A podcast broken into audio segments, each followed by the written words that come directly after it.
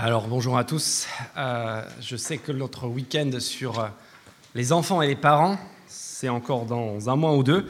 Mais avant cela, je tenais juste à vous euh, faire part de, l'une de mes expériences de cette semaine en matière de parentalité. C'est, un conseil plutôt. Il faut savoir que quand ta fille de 5 ans te pose la question Papa, est-ce que tu veux un cadeau? Ou Papa, est-ce que tu veux que je tente une chanson? La bonne réponse est oui. Et euh, c'est à peu près ce qui m'arrive euh, trois fois par jour environ. Donc j'ai un tiroir maintenant qui est bien rempli de cadeaux. Alors cadeaux, il faut savoir, c'est pas des diamants, c'est pas des euh, des objets de luxe. C'est essentiellement du papier colorié entouré de beaucoup de scotch qui peut ressembler à toutes sortes de choses. J'ai du mal parfois à discerner, mais l'explication ne manque jamais. Beaucoup de scotch, beaucoup de papier. Et puis aussi des chansons. Et elle en apprend plein en ce moment. Et je voulais vous partager le, petit numéro qu'elle m'a ressorti il y a quelques jours, qui m'a laissé euh, vraiment euh, scotché pour le coup. Jacques Higelin, La croisade des enfants. Ça, je l'ai su après coup. Voilà ce qui, ce qui, ça commence ainsi. Pourra-t-on un jour vivre sur la terre sans colère, sans mépris, sans chercher ailleurs qu'au fond de son cœur la réponse au mystère de la vie alors quand on sort ça, je peux te dire, ça fait, ça fait réfléchir. Ça, c'est la croisade des enfants de la République, la morale de la religion laïque de l'éducation nationale. Où est-ce qu'on cherche la réponse dans la vie? Bien sûr, c'est au fond de notre cœur. La vérité, elle est là, n'est-ce pas? Elle est au fond de notre cœur. Et cette chanson, elle parle d'un monde sans colère, sans mépris, sans guerre, sans conflit.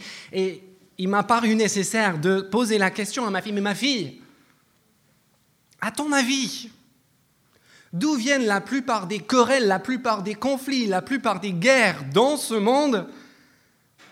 N'est-ce pas précisément du fond de notre cœur? Et j'avais envie de dire, peut-être que je suis anormal, mais, euh, mais j'ai envie de dire que, que, moi, quand je regarde tout ce qu'il y a au fond de mon cœur, mais je peux vous dire, il y a un peu de tout. Et, euh, et, très honnêtement, si, euh, il y a pas mal de choses dans la mise en lumière qui sort de mon cœur, dont la mise en lumière contribue, je peux vous le dire, à tout sauf à la paix sur terre. Cette chanson met en lumière une collision frontale et réelle entre ce que nous, nous avons envie de croire et ce que la réalité nous contraint à reconnaître. Parce que dans le fond, on a tous envie d'adhérer à ce que dit cette chanson, à ce qu'on dit à nos enfants, euh, un monde sans, colère, sans mépris, sans conflit. On, voudrait tous de cela, on voudrait tous croire que cela est possible sur la base de, nos propres efforts, mais malheureusement, il ne faut pas vivre longtemps pour s'apercevoir que tout cela, eh bien, en fait, c'est un rêve qui ne s'accomplira jamais.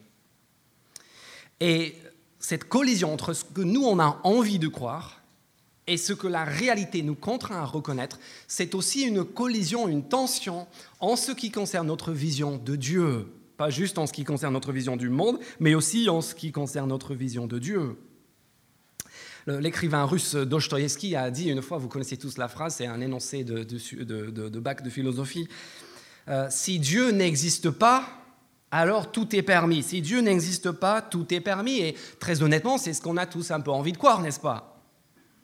Et on sait tous très bien que si Dieu existe, contrairement à ce qu'on a envie de croire, ben décidément, tout n'est pas permis. Et cela, ça va impliquer du changement pour nous. Et peut-être que tu es là ce matin précisément dans ce cas de figure-là. Tu es là et tu te dis, tu es peut-être dans le doute et simultanément intéressé, attiré par Jésus, par la Bible, par la foi chrétienne, et en même temps, au fond de toi, très honnêtement, terrifié terrifié parce que tu sais très bien que si tout cela est vrai, ça va impliquer du changement. Si c'est ton cas, et en fait c'est notre cas à tous, quelque part, en fait, le texte de ce matin va répondre à notre situation. On est là dans l'évangile de Luc au chapitre 7. On a eu six chapitres et demi de la vie de Jésus, de ses œuvres, de ses paroles. Et ce matin, docteur Luc nous invite à faire un petit examen ce n'est pas un petit examen euh, comme on en redoute chez le médecin, c'est un examen de conscience. Luc était médecin au passage pour ceux qui ne le savent pas. Et il nous invite ce matin à faire notre introspection, à regarder justement au fond de notre cœur. Et la question est la suivante, s'agissant de Dieu, qu'est-ce qui va l'emporter entre les preuves de la réalité, des choses objectives, des choses vérifiables qu'on peut voir, que les témoins de la vie de Jésus ont vues, d'une part, et d'autre part, nos envies, ce que nous, on aurait envie de croire. Et c'est pour cela qu'on va voir ce matin deux preuves et ensuite le choix qui est devant nous tous. La première preuve, c'est celle que nous voyons dans les versets 18 à 23, et c'est en rapport avec l'activité de Jésus. C'est un bilan d'activité de Jésus jusque-là. Et tout part du verset 18. Jean, donc Jean-Baptiste, fut informé. On est à la page 667. 667 dans les Bibles qui sont sur vos chaises. Et au chapitre 7, verset 18, Jean fut informé de tout cela par ses disciples. Tout, tout cela, c'est ce qu'on a vu euh, la semaine dernière les miracles absolument spectaculaires de Jésus, entre autres la résurrection d'une petite fille d'entre les morts. Jean fut informé, le bruit se répand, tout le monde est au courant, et donc il y a une question qui en découle. Et c'est la question qui est présente à la fois dans le verset 19 et en même temps dans le verset 20. Et quand quelque chose est répété deux fois dans la Bible, cela veut dire que c'est important. Voilà la question, verset 19. Il en appela deux, donc de ses disciples, qu'il envoyait par Jésus pour lui dire Est-ce que c'est toi, est-ce que es-tu celui, pardon, qui doit venir, ou devons-nous en attendre un autre? Verset 20 à nouveau. Est-ce que c'est toi, Jésus, que nous devons attendre, euh, qui devait venir, ou est-ce qu'on on doit attendre un autre? Et ça, c'est une question qui est bien sûr encore brûlante d'actualité, n'est-ce pas? On regarde Jésus et on se pose cette question, mais qu'est-ce qui fait qu'il serait plus grand qu'un autre? Qu'est-ce qui permettrait de dire que Jésus serait plus grand que Moïse? Ou encore que Jésus est le plus grand et donc après lui, il n'y aura pas d'autres prophètes, que Mohamed, par exemple, ne peut pas légitimement prétendre être un prophète envoyé de Dieu. Qu'est-ce qui fait que Jésus serait plus grand que tous les autres? Et remarquez bien comment Jésus répond à la question au verset 22, non pas en fonction de, dogmes, non pas par l'obligation, mais en appelant tous ceux qui sont témoins de sa vie à regarder au fait. Regardez verset 22 avec moi. La réponse de Jésus. Est-ce que c'est toi ou est-ce qu'on doit attendre un autre? Voici la réponse, verset 22. À ce moment-là, Jésus guérit de nombreuses personnes de maladies, d'infirmités et d'esprits mauvais. Il rendit la vue à bien des aveugles. Puis il dit, voilà la réponse, pardon, verset 22. Il leur répondit, allez rapporter à Jean ce que vous avez vu et entendu. Il n'est pas question de leur ressenti de leur sensibilité personnelle. Il est question, pour trancher sur l'identité de Jésus, on a besoin de voir qui il était, ce qu'il a fait, qu'est-ce qu'on a vu, qu'est-ce qu'on a entendu, qu'est-ce qui était vérifiable, qu'est-ce qui était tangible à son sujet. Et qu'est-ce qu'ils qu voient, ils entendent, vers verset 22 nous l'explique la suite, les aveugles voient, les boiteux marchent, les lèpres sont purifiés, les sourds entendent, les morts ressuscitent. La bonne nouvelle est annoncée aux pauvres. Vous voyez que la foi que Jésus cherche à faire naître en eux et en nous n'est pas un saut dans le vide. C'est une réponse raisonnable et raisonnée face à la réalité, face à ce que l'on voit, ce que l'on entend. Sauf que nous, on regarde le verset 22, oui, les boiteux qui marchent, les aveugles qui voient, etc. Et on dit, oh, Rêvez-moi quand, on passera à autre chose, quand on verra du neuf. Parce que ça, c'est la Bible. La Bible, c'est des miracles, voilà. Et en fait, on ne s'arrête pas. Et si seulement on s'arrêtait et on se posait la question, quoi de neuf ici? Qu'est-ce que Jésus veut véritablement nous faire comprendre? Là, on se rendrait compte qu'en fait, il y a pas mal de choses nouvelles. À commencer par le fait que lorsqu'on lit la Bible attentivement, on s'aperçoit que, en fait, ce n'est pas juste un récit de, de, de miracles, de, choses spectaculaires d'un bout à l'autre. En fait, c'est un livre qui relie plusieurs siècles et en fait, l'activité miraculeuse dans la Bible se regroupe assez clairement autour de deux ou trois périodes claires. La période de l'Exode, de la sortie de l'Égypte, de la conquête de la terre promise, la période des ministères des prophètes Élie et Élisée, et ensuite le ministère de Jésus. Jérémie et Ézéchiel n'ont jamais fait de, fait de miracle. La plupart des rois, la plupart des juges n'ont jamais fait de miracle. Ce sont des choses assez particulières qui relèvent d'une période bien précise. Ça, c'est la première question. La deuxième question qu'on doit se poser est la suivante. Quel type de miracle est-ce qu'on voit dans l'Ancien Testament? Quel type de miracle est-ce qu'on voit ailleurs qu'en Jésus dans la Bible? Et là, la réponse aussi est étonnante. Où est-ce que vous pouvez me montrer dans tout le reste de la Bible un aveugle qui voit? Est-ce que vous pouvez me mettre le doigt sur un texte dans l'Ancien Testament où il y a un boiteux qui marche, un sourd qui entend? Moi, moi je n'ai pas trouvé. Ce que Jésus est en train de dire, c'est que non seulement ces miracles sont exceptionnels de par le fait qu'il y a des miracles en, quantité, mais en plus que qualitativement, il y a quelque chose dans le type, la nature de ces miracles qui doit nous mettre la puce à l'oreille. Et si vous regardez dans vos Bibles, ces paroles de Jésus sont en italique parce que les, éditeurs de notre Bible veulent nous rendre service et nous faire comprendre que Jésus n'est pas juste en train de balancer en l'air quelques, voilà, quelques pathologies auxquelles il était confronté cet après-midi.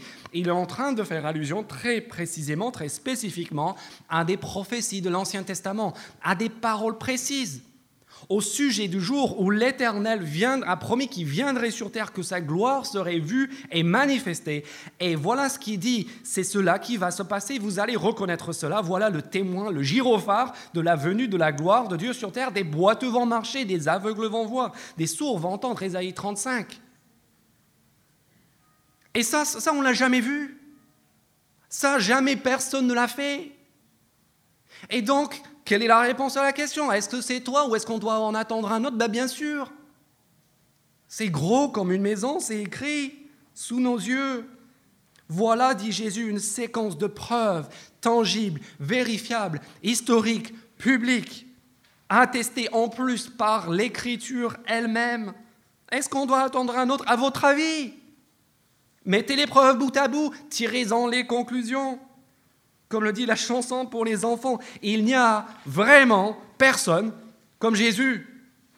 Dans la Bible, en dehors de la Bible, dans les religions, dans l'histoire, il n'y a personne, personne qui a pu faire de telles choses en quantité, en qualité de cette nature-là. Et donc on se pose la question, pourquoi le verset 23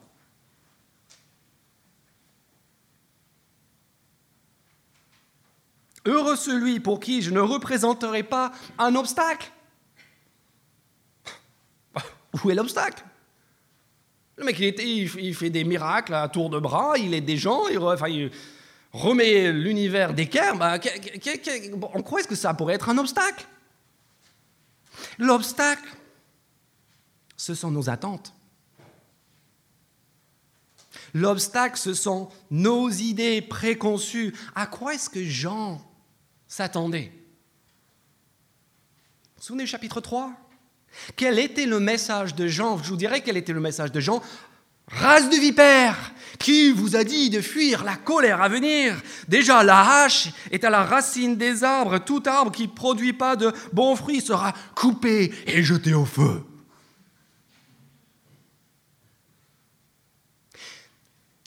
Jean s'attendait à la fin du monde. Et, Jésus, c'est la croix rouge cosmique. Et maintenant, on comprend que Jean, il est là, dans sa prison maintenant.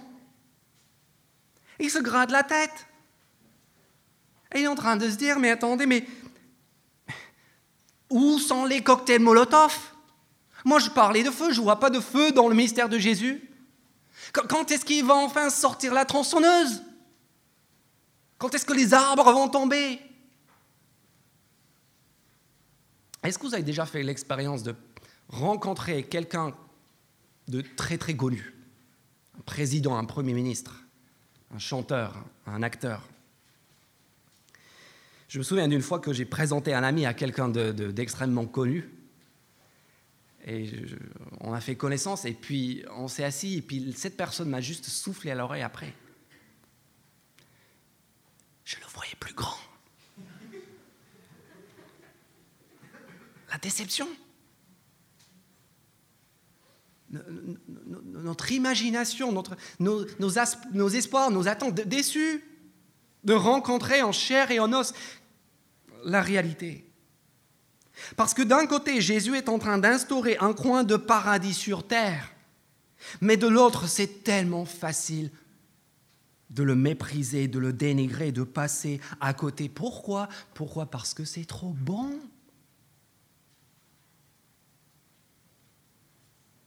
Ça, les, journaux savent très bien, il n'y a rien que nous aimons plus. On n'adore rien de plus que de déplorer les mauvaises nouvelles. Qu'est-ce qu'ils vendent des journaux? Des images de catastrophes, des cataclysmes, les désastres, les, faits divers les plus sordides. Ça, oh, on en raffole, oh, ça, ça nous excite. Comme... Une bonne nouvelle, on ne sait pas quoi en faire. Et tout le monde est d'accord qu'on ne veut pas d'un Dieu qui vient foudroyer la terre, qui vient s'imposer à qui que ce soit. Et qu'est-ce qui se passe quand Dieu vient sur terre? Et ce qu'il fait, au lieu de foudroyer et de mettre le feu et d'abattre des arbres, il vient guérir et restaurer et transformer des vies. Et qu'est-ce qui se passe? On regarde et on dit euh, ah, je, je suis content pour toi. Vraiment Non, mais c'est chouette pour toi. T'en avais besoin c'est pas mon truc. C'est à cause de notre capacité à esquiver, et notamment à esquiver la nouvelle qui est bonne, que Jésus poursuit son raisonnement maintenant au sujet de Jean, Baptiste lui-même dans les versets 24 à 28. Regardez avec moi. Après la preuve du ministère de Jésus, de ses œuvres attestées par l'Écriture, maintenant le message de Jean Deuxième preuve, lorsque les messagers, verset 24, lorsque les messagers de Jean furent repartis, Jésus se mit à dire à la foule au sujet de Jean, Qu'est-ce que vous êtes allé voir au désert? Un roseau agité par le vent. Il est en train de le dire, vous, vous, nous souvenez tous très très bien de Jean. Hein. Jean, Jean, c'était la star le, mec, il cartonnait. pourquoi est-ce qu'il cartonnait? Ben, C'était grâce à vous. Si, tout le monde allait dans le désert le samedi après-midi avec les enfants et toute la famille pour, pour aller voir Jean, si Jean, c'était mieux que le cirque et les soldes et, la fête foraine, tous réunis. Pourquoi? Ben, C'est parce que, parce que vous, vous y êtes intéressés. Alors pourquoi? C'était quoi? C'était le paysage désertique que vous êtes allé voir? Un roseau agité par le vent. Verset 25, il reprend, qu'est-ce que vous êtes allé voir? Est-ce que c'était le sens de la mode qu'avait que, qu'avait Jean? Est-ce que vous allez voir, verset 25, un homme habillé de tenues élégantes, ceux qui portent des tenues somptueuses, qui vivent dans le luxe, se trouvent dans les maisons des rois? Non, non, ce qui s'est passé là avec Jean, c'est humainement inexplicable. Il est impossible de rendre compte d'un tel mouvement à cause simplement d'un être humain. Et la seule explication, la seule explication en fait, qui puisse expliquer un tel engouement, un tel intérêt de la part de tant de personnes, c'est tout simplement qu'en fait c'était Dieu qui était derrière tout cela. Ça vous a intéressé parce que forcément ça intéresse n'importe quel être humain lorsqu'il a le sentiment et l'impression et même la certitude que ce qu'il entend n'est pas la parole d'un homme, mais la parole de Dieu lui-même. Je pourrais même vous renvoyer la question ce matin. Qu'est-ce que vous fichez là?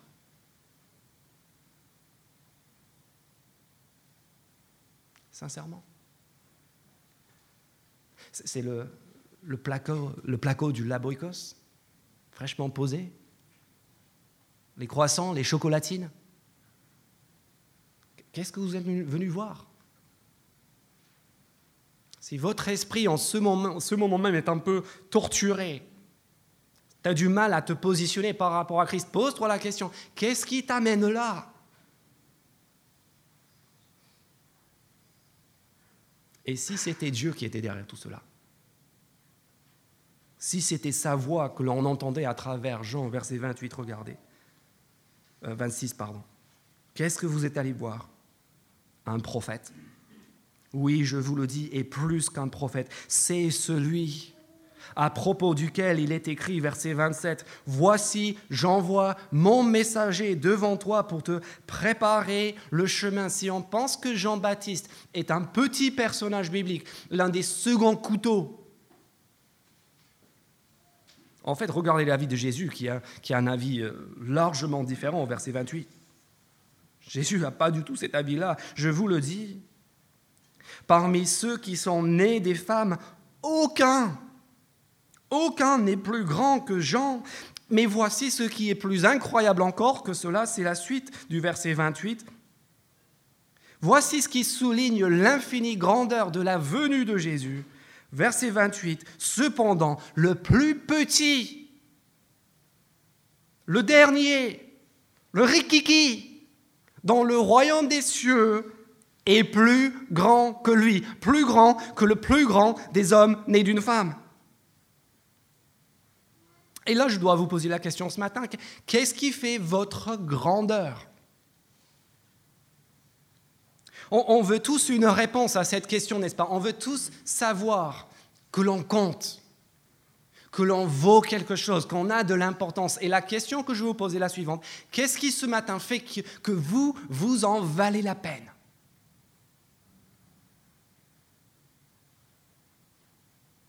Est-ce que c'est votre CV Est-ce que c'est la copine canon? Le bulletin scolaire? Les compétences en couture?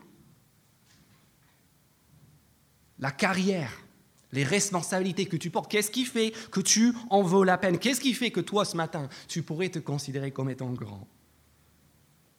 Parce que je, suppose que si ce matin, on était capable de mettre à l'affiche, à la porte, devant, venez à la rencontre d'Abraham, ce matin, à la louange, David, non pas David Charrier, non pas David Pater, mais David le roi David, l'auteur de tous les psaumes, le plus grand artiste et poète de l'Ancien Testament. Si on était capable de vous garantir une rencontre avec ces personnes-là, on ne serait pas ici, on serait à la place du Capitole, on serait, on serait au Zénith.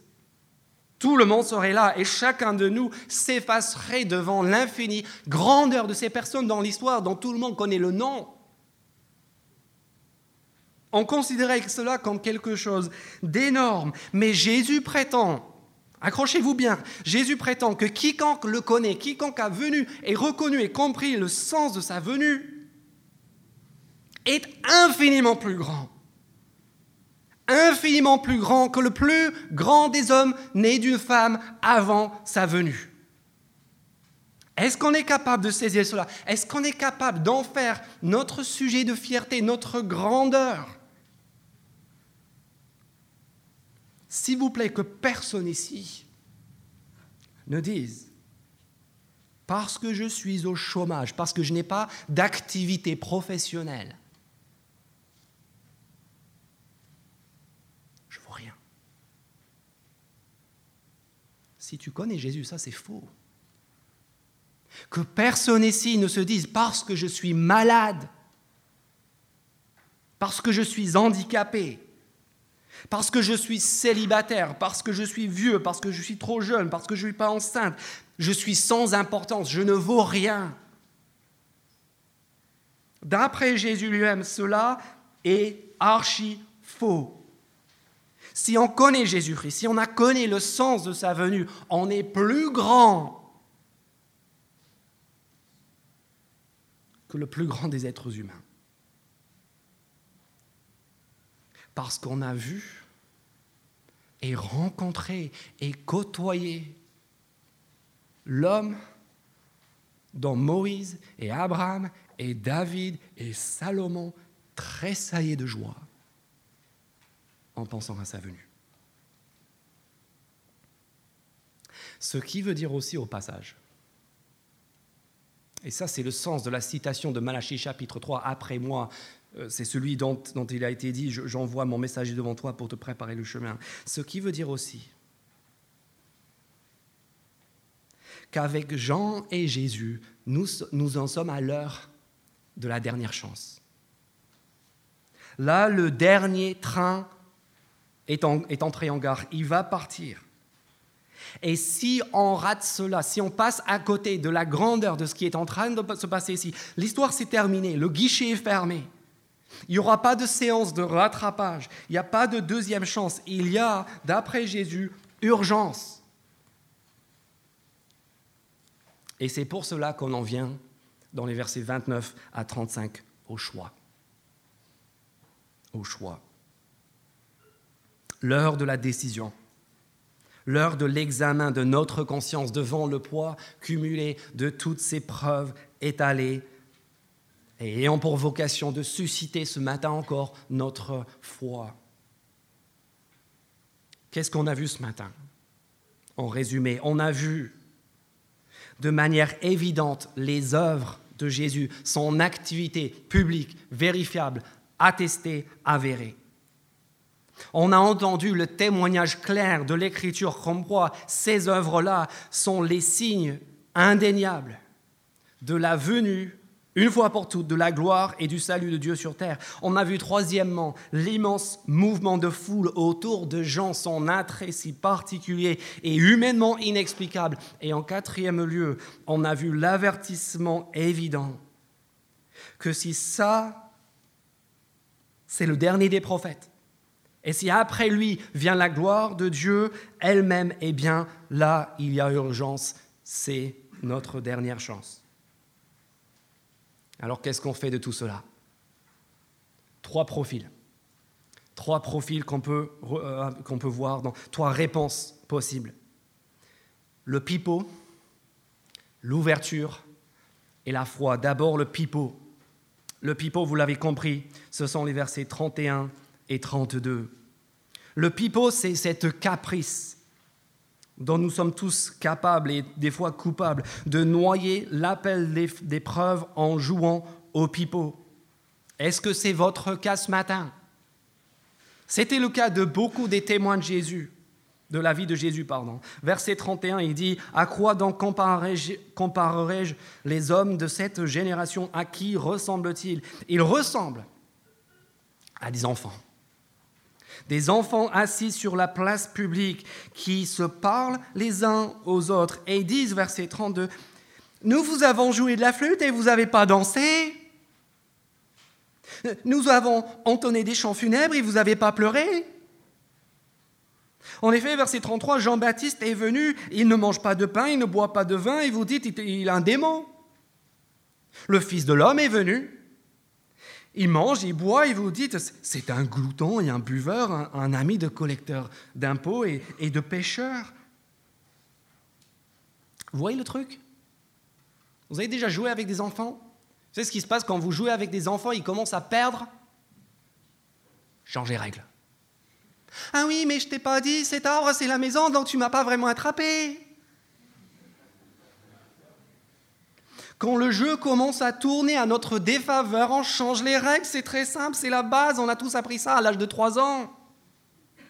Et il se pourrait que ce soit exactement notre stratégie à nous avec Jésus ici ce matin. C'était la stratégie en tout cas de ceux qui l'ont côtoyé pendant sa vie.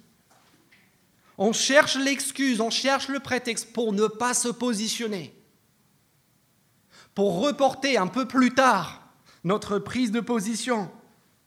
On trouve le prétexte pour ne pas obéir réellement dans nos finances, dans notre vie sentimentale, dans notre carrière, dans nos choix de vie. On change les règles. On, va dans une église et on dit euh, oh, un peu trop intellectuel quand même. La semaine d'après, on visite une autre. Bah, il n'y a pas de profondeur. on trouve que tel prédicateur est un peu trop radical, un peu trop carré. Par contre, à côté, c'est vraiment mou. Hein. on va dans un groupe EPS et on trouve qu'il est trop grand, il y, a juste, il y a trop de monde, on ne peut pas avoir de vraies relations approfondies. Puis l'année d'après, on est dans un autre groupe, il y a un moment, mais non, mais là, il n'y a, pas de dynamique, il n'y a pas de vie de groupe, enfin, on n'est pas assez, il manque du monde. Vous voyez, il y a toujours quelque chose, il y a toujours quelqu'un, il y a toujours un prétexte, une situation, euh, une explication. On change constamment les règles. Pourquoi? Pour que le problème ne soit jamais moi.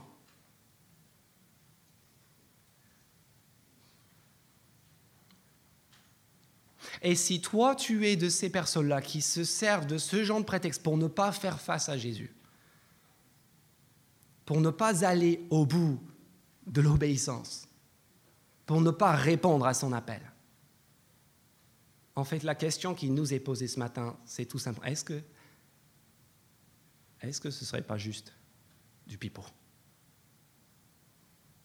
Est-ce qu'il ne serait pas temps de laisser nous changer, de changer ce que nous, on a peut-être envie de croire et de soumettre cela à la lumière de la réalité? Après la caprice pour esquiver, deuxièmement, l'ouverture. Après le pipeau, l'ouverture. Peut-être que toi, ce matin, tu es dans la, situation de Jean-Baptiste. Tu viens à Jésus et tu as cette question, et c'est une question sincère, est-ce que c'est lui? Tu es en train de peser l'épreuve. Et si c'est ton cas, si tu dis, pourquoi est-ce que ça ne peut pas être quelqu'un d'autre? Pourquoi il n'y a que Jésus? Est-ce que la foi chrétienne tient vraiment Est-ce que, ce message n'est pas un peu trop étroit? Si c'est toi, est-ce que je peux encore te ramener au verset 22 à la réponse que Jésus donne à Jean. Allez rapporter à Jean ce que vous avez vu et entendu. On parvient à la foi en Jésus, pas en regardant le fond de notre cœur. Pas en pensant à ce qui nous arrange, on parvient à la foi chrétienne en regardant Jésus, en regardant les faits. Et si ça c'est toi ce matin, fais pareil que Jean. Regarde Jésus. Pose-toi la question. À la lumière des Écritures, à la lumière de toutes les promesses qui préparent sa venue. Et laisse-toi guider par cela. On a peut-être besoin on a tous besoin, n'est-ce pas, de vivre notre révolution copernicienne personnelle. Thomas Copernic, c'est l'homme qui a compris pour la première fois que, l'univers tourne autour du, Soleil et non pas du monde, qu'on est héliocentrique et non pas géocentrique. C'est un peu ce qui se passe quand on est confronté à Jésus. On passe d'un monde où nous, on est le centre, et on se voit contraint peut-être de reconnaître que c'est Jésus qui est le centre. Et là, tout c'est bon et on a le même choix que les gens au Moyen Âge. Est-ce qu'on reste avec ce qu'on a envie de croire, avec ce qu'on a toujours cru? Est-ce qu'on enfouit les preuves parce que c'est plus confortable et plus facile comme cela? Ou est-ce qu'on aura le courage de reconnaître les preuves et les laisser transformer notre réalité, notre univers? Troisième réponse. Après le pipeau, après l'ouverture, la réponse de la foi. Verset 35, la sagesse a été reconnue juste par tous ses enfants. Luc, vous vous souvenez quand Luc a commencé son évangile, deux chapitres consacrés au récit des naissances de deux enfants. Quel, qui ça? Jean et Jésus. Précisément les deux hommes ici qui nous sont présentés comme étant ceux qui peuvent nous faire parvenir à une juste compréhension de Dieu. Il commence son récit avec deux enfants, il fait le point sur ces deux enfants maintenant devenus grands, mais il sous-entend aussi qu'il y a d'autres enfants qui seront appelés à naître. D'autres personnes qui vont marcher à leur suite, qui ne seront pas les enfants capricieux sur la place qui font du pipeau, mais des enfants qui vont naître et marcher dans la suite de Jean et de Jésus. Si ça, c'est toi ce matin, je te laisse avec le verset 23 et le verset 28, avec deux vérités. Sache que ce matin, d'après Jésus, si ce qu'il dit est vrai, premièrement, tu es heureux. Et deuxièmement, tu es grand. Heureux celui qui ne trébuche pas. Et je vous le dis, le plus petit dans le royaume des cieux est plus grand, même que Jean. Le problème, c'est quoi? Le problème, c'est que tu ne le ressens pas. Tu le sais intellectuellement, mais très sincèrement, est-ce que le bonheur et la grandeur sont des mots qui vous viennent à l'esprit quand vous pensez à vous et à votre vie? Non. Parce qu'il y a votre santé, il y a votre couple, il y a tel ou tel problème. Et si c'est votre cas, est-ce que je pourrais juste vous laisser avec cette question? Qu'est-ce que ça serait? Qu'est-ce que ça changerait si on était capable de saisir et de croire pleinement à ce que Jésus dit ici, à savoir que, que, la, que le sens et la portée de sa venue est tellement immense, tellement immense que le bonheur et la grandeur que nous avons simplement en plaçant notre foi en lui peut véritablement bouleverser tout dans notre existence et peser encore plus lourd dans la balance que tout le reste, notre chauffage, notre maladie, notre CV, et j'en passe. Est-ce qu'on peut prier pour que cette transformation ait lieu dans nos cœurs à tous?